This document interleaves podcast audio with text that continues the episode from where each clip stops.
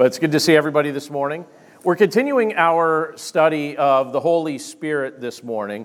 And today we're going to be in 1 Corinthians chapter 6. We're going to be picking up at verse 12. And we're going to be talking about the fact that Scripture describes our bodies as a temple of the Holy Spirit. And it's entirely possible that that's a phrase that you've heard referenced many times. Maybe that's something that you've heard in, in multiple contexts, especially if you grew up in a, in a church context. It might be a phrase that you're familiar with. But one of the things that I've discovered is that even though many people, I think, are at least somewhat familiar with that phrase, that our bodies are a temple of the Holy Spirit, many people don't know where that phrase comes from or the context in which it was given. And so we're going to be looking at that today as we just continue our study of what Scripture reveals to us about the Holy Spirit, who He is, and what He does. And if you would, take your Bibles and turn with me to 1 Corinthians chapter 6.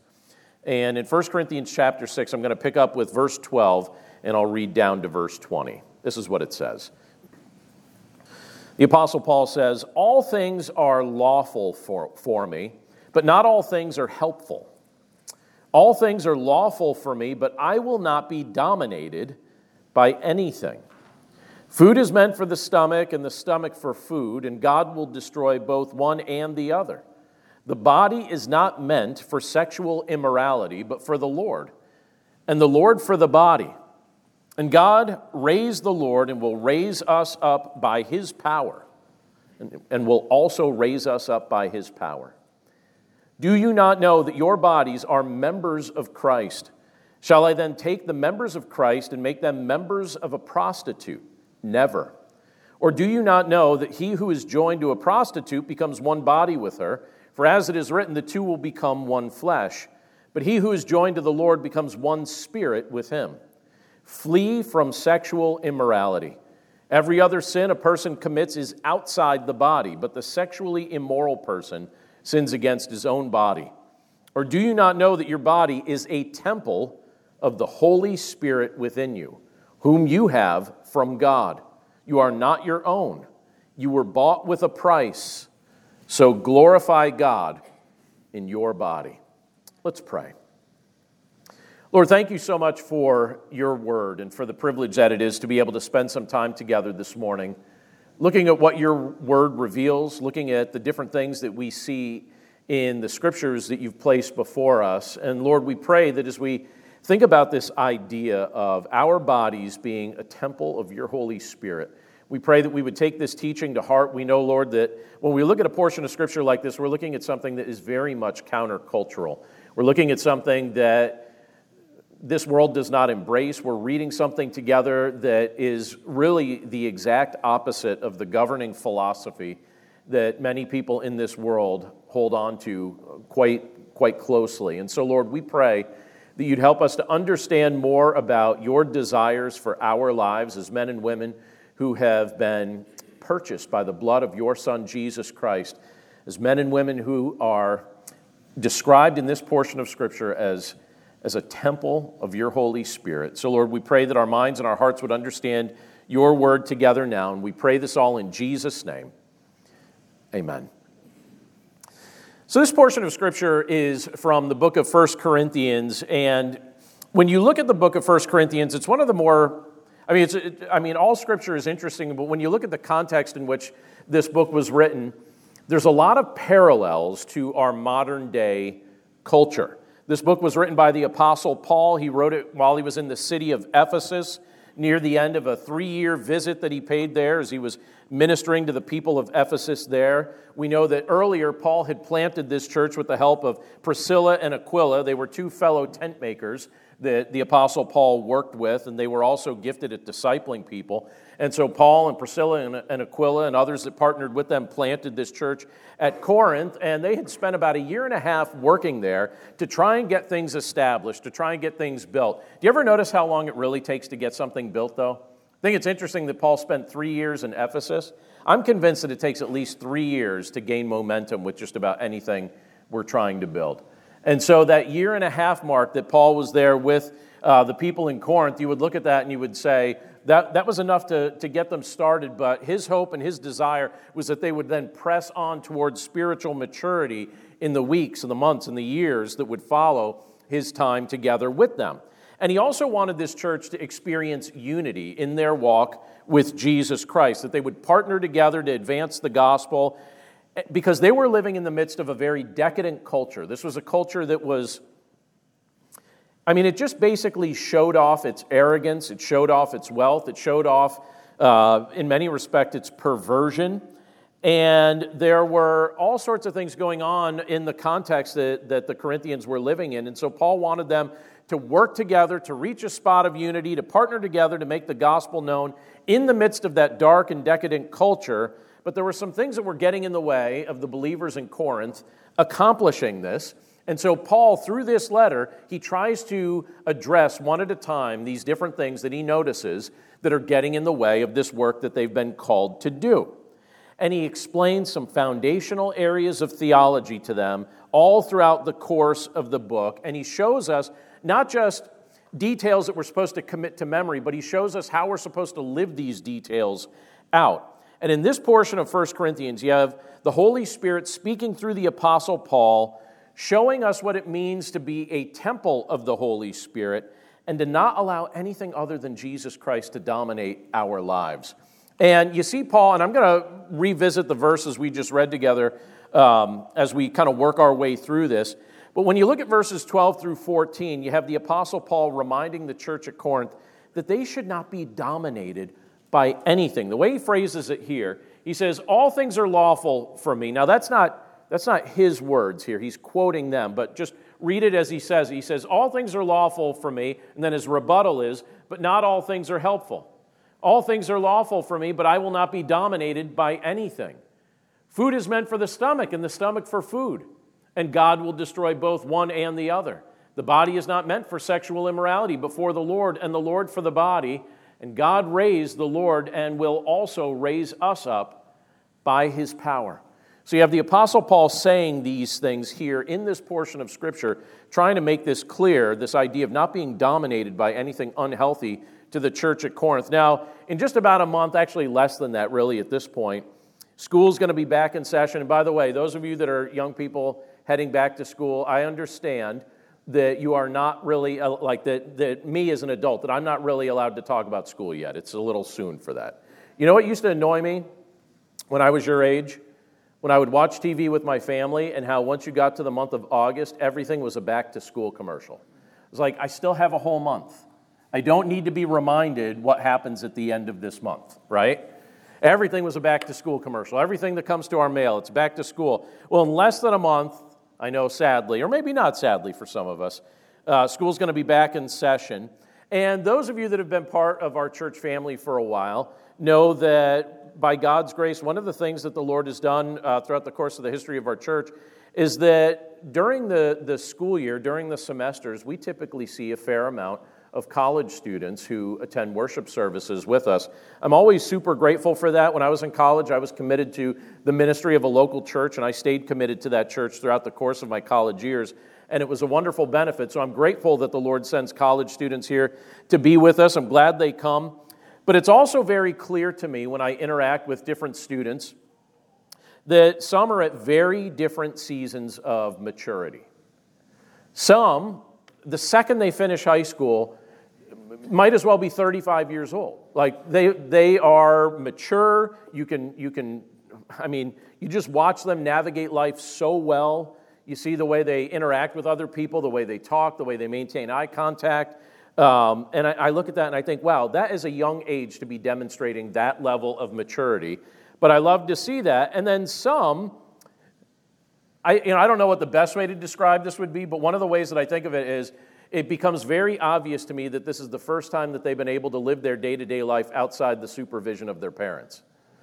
And uh, I still remember when I was uh, in college, um, my senior year, my wife is a few months older than me, and she had just finished a few months before I did. And I said, It's not the same on campus. She said, What do you mean? I said, I'm telling you, it's not the same on campus right now. I said, People were more mature when we started here. And she's like, Come on. And I said, No, I'm telling you the truth. And then when we pulled into the off campus dorms, someone jumped out a window onto a mattress that was on top of some bushes and was like, woohoo, landed it. And I was like, that's what I'm talking about. It's like that all the time.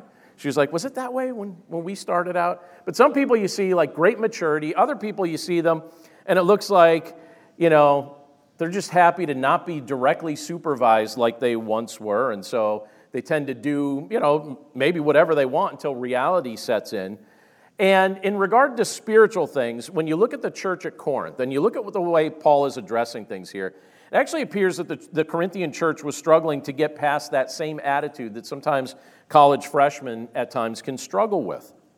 Now, Scripture tells us that we have been set free in Jesus Christ. That's one of the benefits and blessings that we have as followers of Christ as we trust in Him. But some members of the Corinthian church were interpreting this freedom incorrectly. They were interpreting this as meaning they could do whatever they wanted, even if their decisions violated the moral will of God. And this was getting back to the Apostle Paul, and he was like, No, you guys aren't understanding what I taught you while I was with you. And Paul, he, he quotes the Corinthians to the Corinthians in the verses that we just read there together. It seems that some of them maybe were saying, All things are lawful for me meaning I can do whatever I want. All things are lawful for me. What do you think? If someone said that to you, just in conversation, all things are lawful for me, would you say, okay, I don't think you understand how culture works. I don't think you understand how society works. I don't think you understand how law works. For someone to say, all things are lawful for me. This is their way of saying basically, I can do whatever I want whenever I want. And so Paul addressed that. And he replied with a spiritual reality check. And what did he tell them? Well, he told them, look, not everything you want to do is helpful. There are certain things that you and your old nature may want to do, and just because you want to do it doesn't automatically mean it's going to be good. Doesn't mean it's going to be helpful. Doesn't mean it's going to be beneficial. Doesn't mean it's going to be Christ honoring. Not everything you want to do is helpful. And the other thing that you could see that he starts talking to them about is this idea of the fact that they thought they were living like free people, but he's saying, no, what's actually happening is you're being dominated and mastered by your sin and rebellion.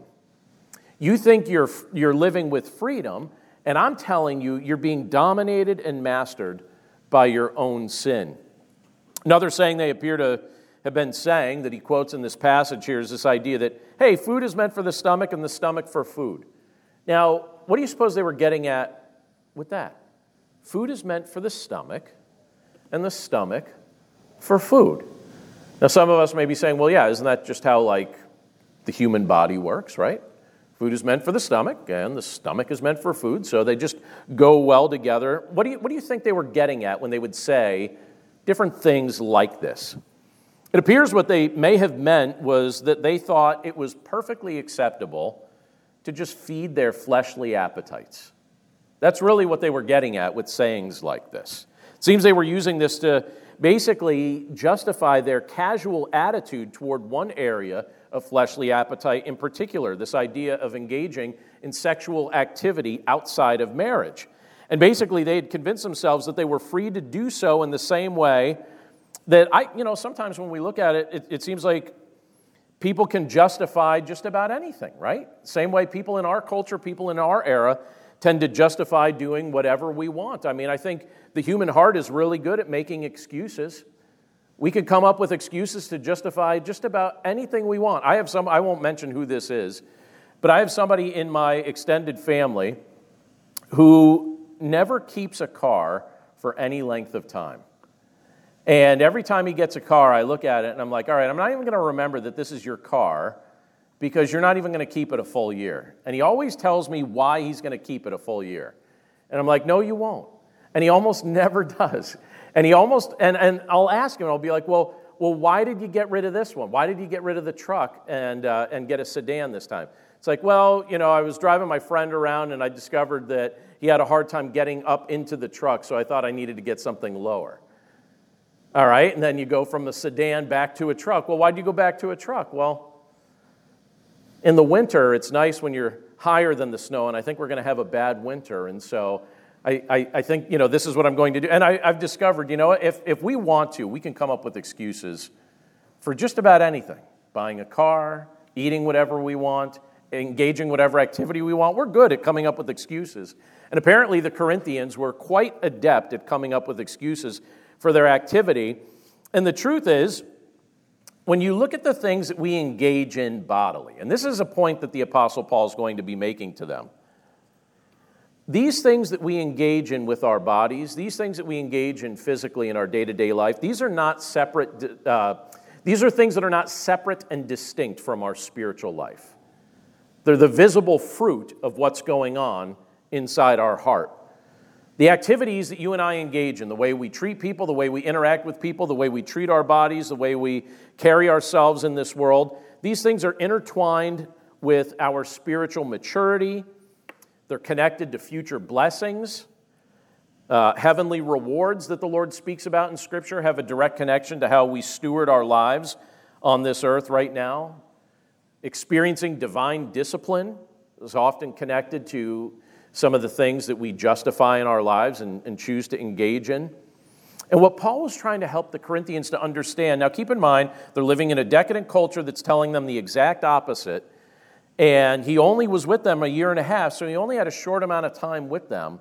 But what he was trying to help them understand is he's saying these things in this passage and confronting some of the things that they were using as excuses. He's saying, look, basically, this is what it is. You're being dominated by things that are hurtful and sinful. And the truth is, as believers in Jesus Christ, we can only have one Lord, and that's Him. Not some, something else or someone else. It's like we're told in Romans 10 9, it says, Because if you confess with your mouth that Jesus is Lord and believe in your heart that God raised him from the dead, you will be saved. The scripture is inviting us not to live our lives in such a way that, that we're welcoming the lordship of unhealthy things into our day to day lives. Christ is Lord. And Paul was trying to encourage the Corinthians to live as men and women who acknowledge Christ as Lord. And here's the thing in our lives, we're always bowing the knee to something or someone. Either Jesus is our Lord or, or we're bowing in submission to our fleshly appetites. Either Jesus is our Lord or we're bowing our, our mindset to the mindset of this generation. Either Jesus is our Lord or we're, we're bowing to the approval of other people. There are examples of each of those three missteps among the Corinthians when you look at some of the things that the Apostle Paul says, but it's really no different than the struggle you and I experience right here and right now. Now, the Corinthians, through faith in Jesus Christ, spiritually speaking, had been set free from the, from the dominion and the domination of sin and Satan and death. They'd been set free from that, but it appears that they were dipping their toes right back into a life of slavery, and they were mistakenly calling that slavery freedom.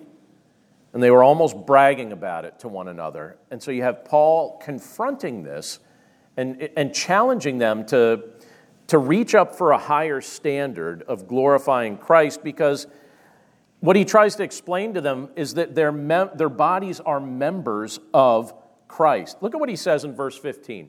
He says, Do you not know that your bodies are members of Christ? Shall I then take the members of Christ and make them members of a prostitute? Never. Or do you not know that he who is joined to a prostitute becomes one body with her? For as it is written, the two will become one flesh. But he who is joined to the Lord becomes one spirit with him. Now, sometimes when I speak with fellow believers, I can sense a certain amount of discouragement in their tone related to the present state of our culture. And I, I, can admit to you that sometimes when I look at certain things in our culture, I find myself a bit discouraged as well. You know, if, if, if, we look at what Scripture says and we see what's taking place all around us, there are a lot of things that probably concern you. There's certainly a lot of things that concern me as well. It's very obvious that many of the values that we consider biblical and right and correct are not very fashionable to many people in this generation. And I think it can be very difficult for us as people who know Christ, who have been set free from all sorts of things that we once engaged in I think it could be difficult for us to observe what's taking place in culture and then observe the impact that embracing that sinfulness is having on our culture. And yet, by God's grace, the gospel continues to advance in the midst of a world that, that tries its best to get along without Christ. And so we have hope in the midst of some of the difficult things that we face and we experience. And, you know, I wonder if we could time travel back to the city of Corinth as the Apostle Paul was writing this letter to the church during that day. And I wonder what our, in, our impression would be about some of the things that we would see in that visit. Because I imagine we would be shocked and we would be horrified by some of the cultural norms that we would see in a context like that. In the city of Corinth, there was a prominent temple that was dedicated to the pagan love goddess Aphrodite. And there were over a thousand prostitutes who were employed at that temple. And part of the worship rituals that people in Corinth would engage in at that temple involved inappropriate activity with these prostitutes. Now, that's the kind of immorality that the people in the city of Corinth had grown up with. That's what they were used to. They thought this was normal behavior. And it's possible that even when you look at some of these people who had become believers in Christ, that some of them were not at a spot of spiritual maturity yet where this disturbed them to the level that it should have disturbed them. I'm also guessing by Paul's, Paul's words in this passage that there may have been some members of the church who were still employing the services of some of these prostitutes based on what he says here about not uniting themselves with one of them. And so he asks them, he says, So then, so he says, Shall I then take the members of Christ and make them members of a prostitute? Never. Now, when you look at this, why do you suppose Paul was so emphatic in that statement? Why do you suppose he said that with such force? Why do you suppose he was so aggressive in how he addressed that? He referred to the church here as members of Christ. Now, when we come to faith in Jesus Christ, we are joined to him. Scripture describes that as being united to him. The moment we believe, we become part of his body. And when you look through the New Testament, one of the things that it makes it makes very clear to us is that the greatest everyday illustration that we have the opportunity to, to observe of the union between Christ and his church is what? It's the institution of marriage. Ephesians 5 tells us it's a, it's, it's uh, a great illustration of the love of Christ and his church. No other human relationship compares. And in a Christ centered marriage, you have things like commitment, you have the sharing of a name, you have genuine relational intimacy that's far beyond the nature of other relationships. And when you look at Ephesians chapter 5, it tells us this when you look at verses 31 and 32. It says, Therefore, and by the way, you have Paul here quoting from Genesis 2, but he's saying, Therefore, a man shall leave his father and mother and hold fast to his wife, and the two shall become one flesh. And he says, This mystery is profound, and I'm saying that it refers to Christ and the church. So now, as I read what Paul taught in this passage, when you, when you get back to 1 Corinthians chapter 6, and when you compare that to Ephesians chapter 5, I have to admit that, that sexual immorality doesn't seem all that far from complete blasphemy in my thinking. When you look at the fact that the greatest visible illustration in our day to day lives of the love of Christ for his church, that that's marriage and the union that takes place in marriage, I think one of the main reasons that Satan loves to encourage people to, to delve into immorality is because it, it tries to mar that picture that Christ is giving us through marriage. You know, it's the, the, in marriage, we have the process of taking two lives that were designed to glorify Christ. And then, if that gets marred, you have people using their bodies to profane the most visible example of Christ's love for the church. And I want to point something out because I think, especially in our culture right now, and certainly in the culture that the Corinthians were living in at this point, this is an area of primary temptation. This is not an area of secondary temptation for most people. When it comes to sexual immorality, this is one of the primary areas of temptation that many, if not most people, are struggling with. But it's not the only area of temptation. I just want to say this if we're struggling with that temptation, or if you're tempted in another area, I want to give you five suggestions that I think can help you overcome that area of temptation that you might be wrestling with, whatever it may be.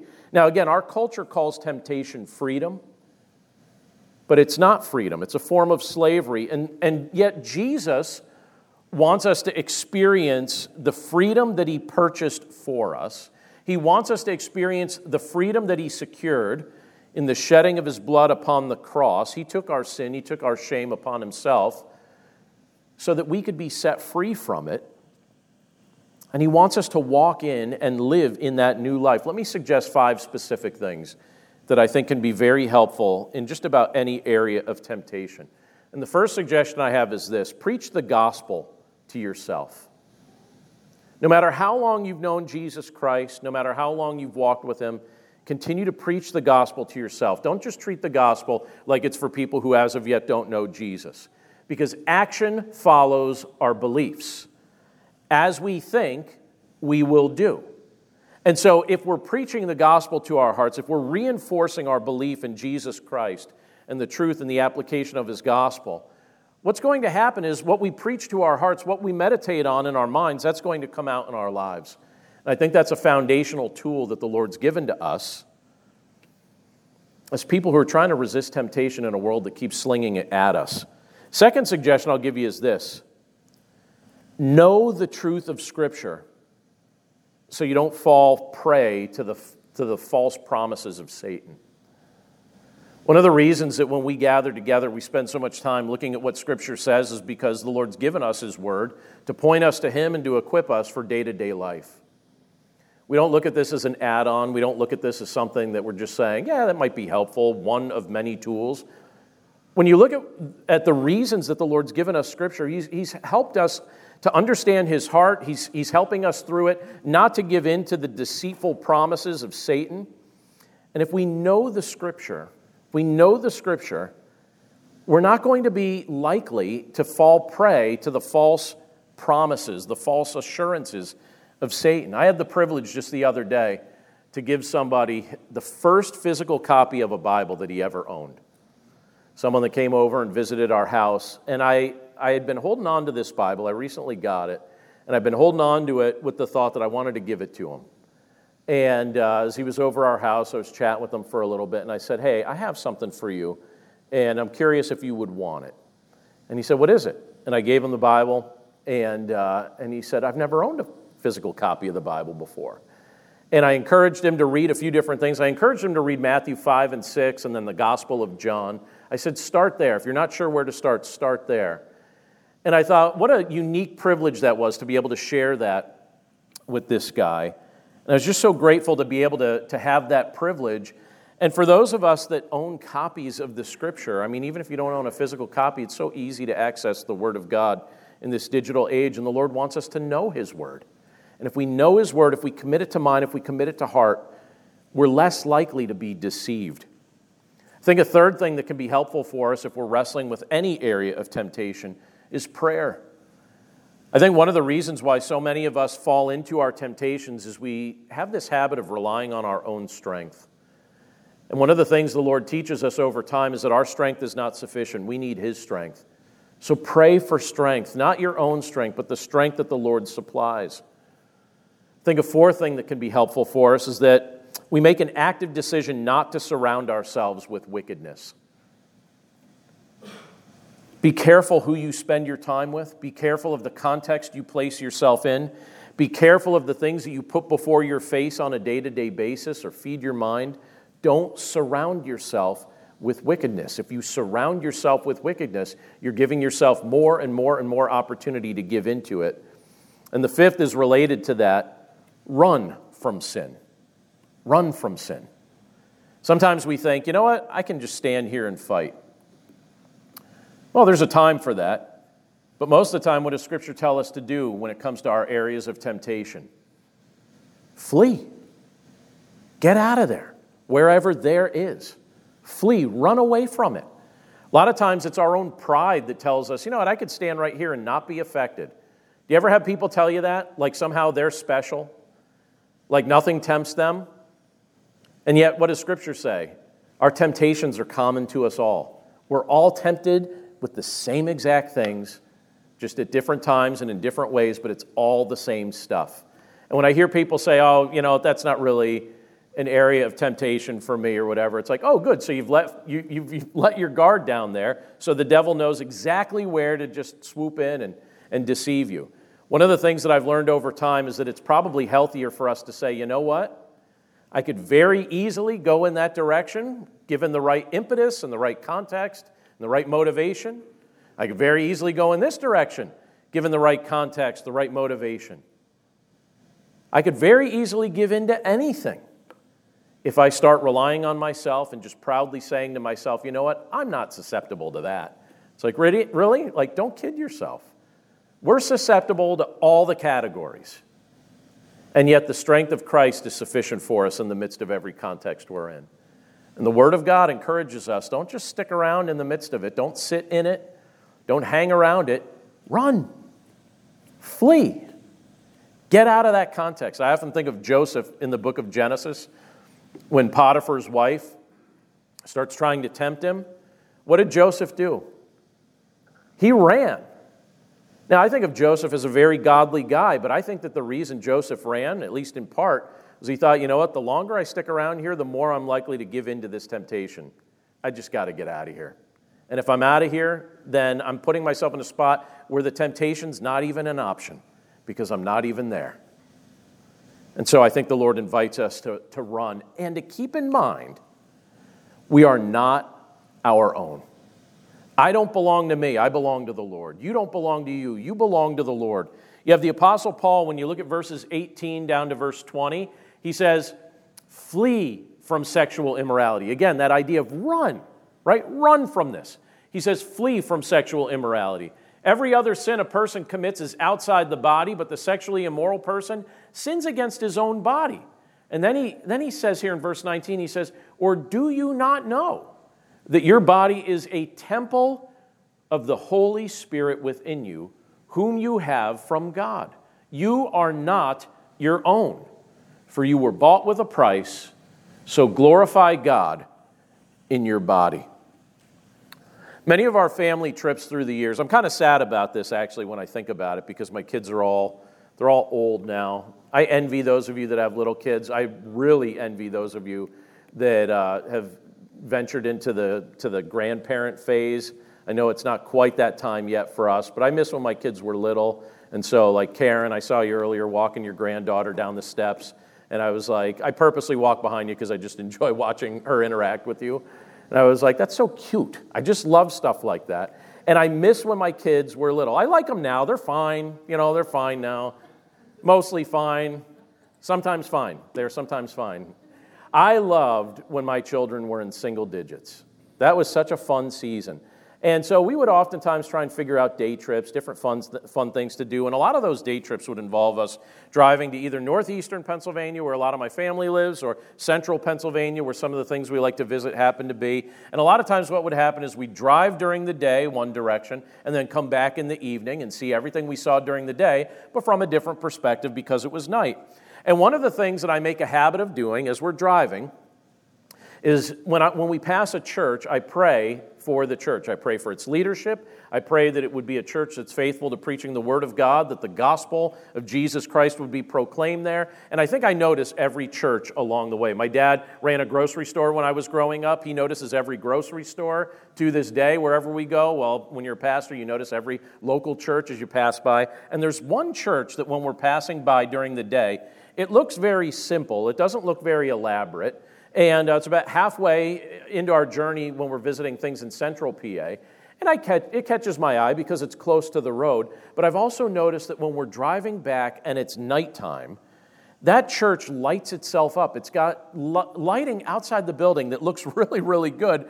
And it's funny, it's a very simple building, but the lighting makes that, that structure look very, very impressive, almost like that little church is a cathedral. So you pass it during the day, it looks simple. When you pass it at night, it looks like a cathedral. And in the closing verses of 1 Corinthians chapter 6, you have the Apostle Paul speaking of a temple. Speaking of a temple, right? Bringing that Old Testament imagery of the temple into the conversation. Now, when we hear, when we use that word temple, again, we typically think of an impressive building, an, uh, an impressive structure of some kind. But we're told here that what he's talking about when he's referencing the concept of a temple is that it's our body that's being referenced. Your body, my body. That's the temple he's speaking of. The bodies of Christians are the temple of the Holy Spirit. This literally means that God the Holy Spirit personally lives within believers, that He lives within us. Do you sense His presence? His guidance, His comfort, His counsel as He gives you wisdom, He points you in directions, He encourages you to maybe do things like give someone specific a Bible or talk to someone who doesn't know about the Lord or just interact with people in one way or another. The Holy Spirit, He lives within us. Our bodies are sanctuaries that He joyfully indwells. And that's an amazing thought that I think it can really deeply impact our lives in powerful ways when we come to believe that truth.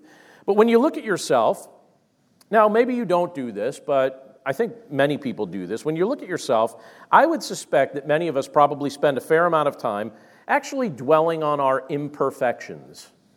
Now, when you look at yourself in a mirror, what, what stands out to you? Do you primarily notice your imperfections? or your weaknesses or your limitations or whatever category you want to put that in, right? I, I often do that to myself. You know, I'll look at myself and I'll be like, oh, by the way, we were joking in Bible study the other night. Do you ever look at yourself in a picture and just be like, oh, I don't like how that picture looks? That's terrible. And then three years go by and you see the same picture and you're like, man, I looked great. I looked great. I think every picture just needs a few years to season and then they all look really good. And sometimes we look at our bodies and we're like, oh, why is it doing that now? Or what, what, what's going on with that? Or it, just whatever it may be. We look at our imperfections, and at times, I think when we do that, we can excel at making ourselves feel pretty bad. And then you look at a passage of scripture like this, and it shakes us awake, and it reminds us that God is delighted to take up residence within your body. That He's not ashamed to be part of what's going on with you. That he's not, to, uh, that he's not ashamed of living within inside of us. He literally lives within us. He's made us a temple in which he resides. That's what Paul's trying to help us understand. By the way, you treat your body and your day to day life and other people quite differently when you start to see yourself as a temple of the Holy Spirit. When you acknowledge the fact that the Holy Spirit lives within us. And since he lives within us, how should we treat our bodies? How should we use our bodies?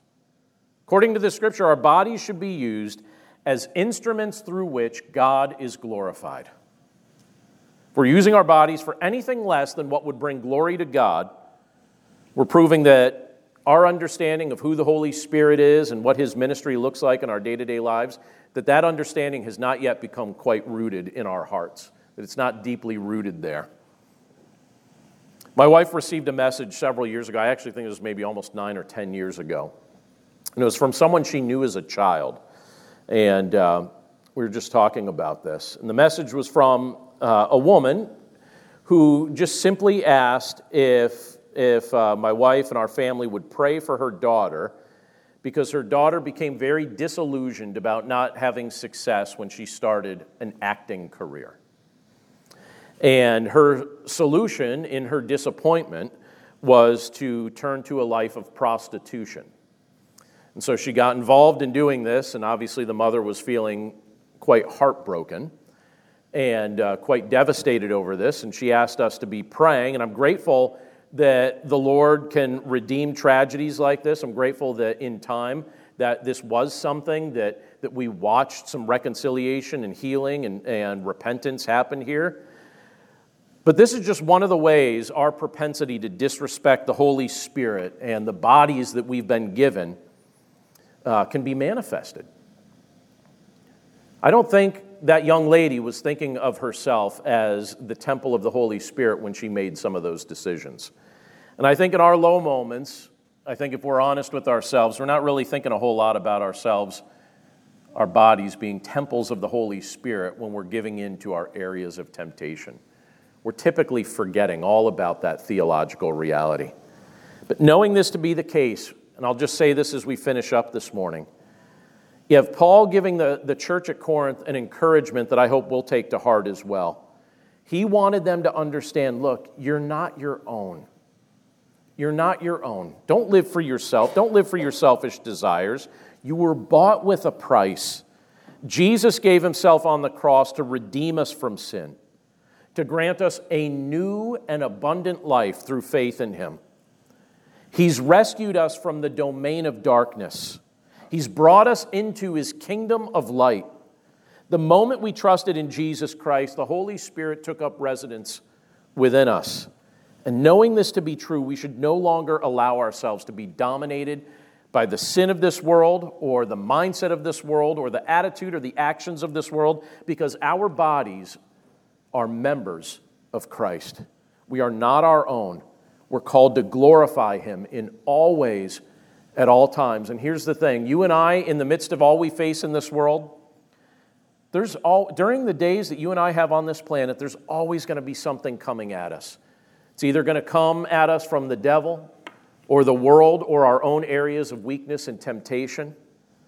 But then we come back to a portion of scripture like this, and it says, listen, if you're trying to live for yourself, if you're thinking that your life is your own, if you're forgetting that you were purchased with the blood of Jesus Christ and that the Holy Spirit delights to live within you, remind yourself of these truths today so that the allure of Satan, so that the allure of this world, so that the allure of our old nature won't have sway over our hearts. And so that we could ultimately look at our lives and say, Lord, thank you so much for this life. Thank you for this body you've blessed me with. Thank you for the opportunity to use it to glorify your name. May that be what we choose to do with the bodies and the lives that the Lord's entrusted over to us. Let's pray. Lord, thank you so much that we could look at a portion of Scripture like this today and see loving words that were delivered with some confrontation. It's obvious that the Apostle Paul was trying to be a bit confrontational as he was addressing these issues with the church at Corinth. But Lord, we look at this and we say, this is the type of words that would only come from someone who cares about you.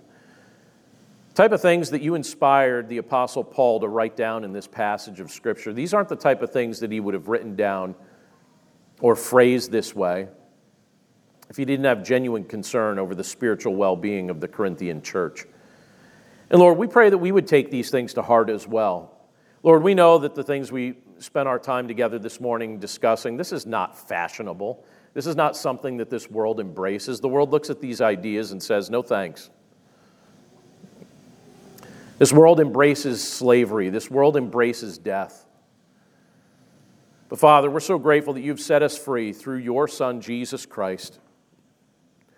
We're so grateful that we don't need to go back to the life of, of slavery that you set us free from, that we could walk in the newness of life as men and women who truly are free. And so, Lord, we pray that as we go about our days, as we live our lives, as we use the bodies that you've given uh, to us, that we would use these bodies for your glory. Again, acknowledging that we don't belong to ourselves. So, Lord, thank you so much for the truth of your word. Thank you for all the things you've been revealing to us from your word related to the ministry of your Holy Spirit. Thank you for the fact that you look at us with compassion, you choose to live within us, and that you're giving us your guidance and your direction and your strength as we seek to live out the teaching of your word. We love you, Lord. We commit ourselves to you now. We pray this all in Jesus' name. Amen.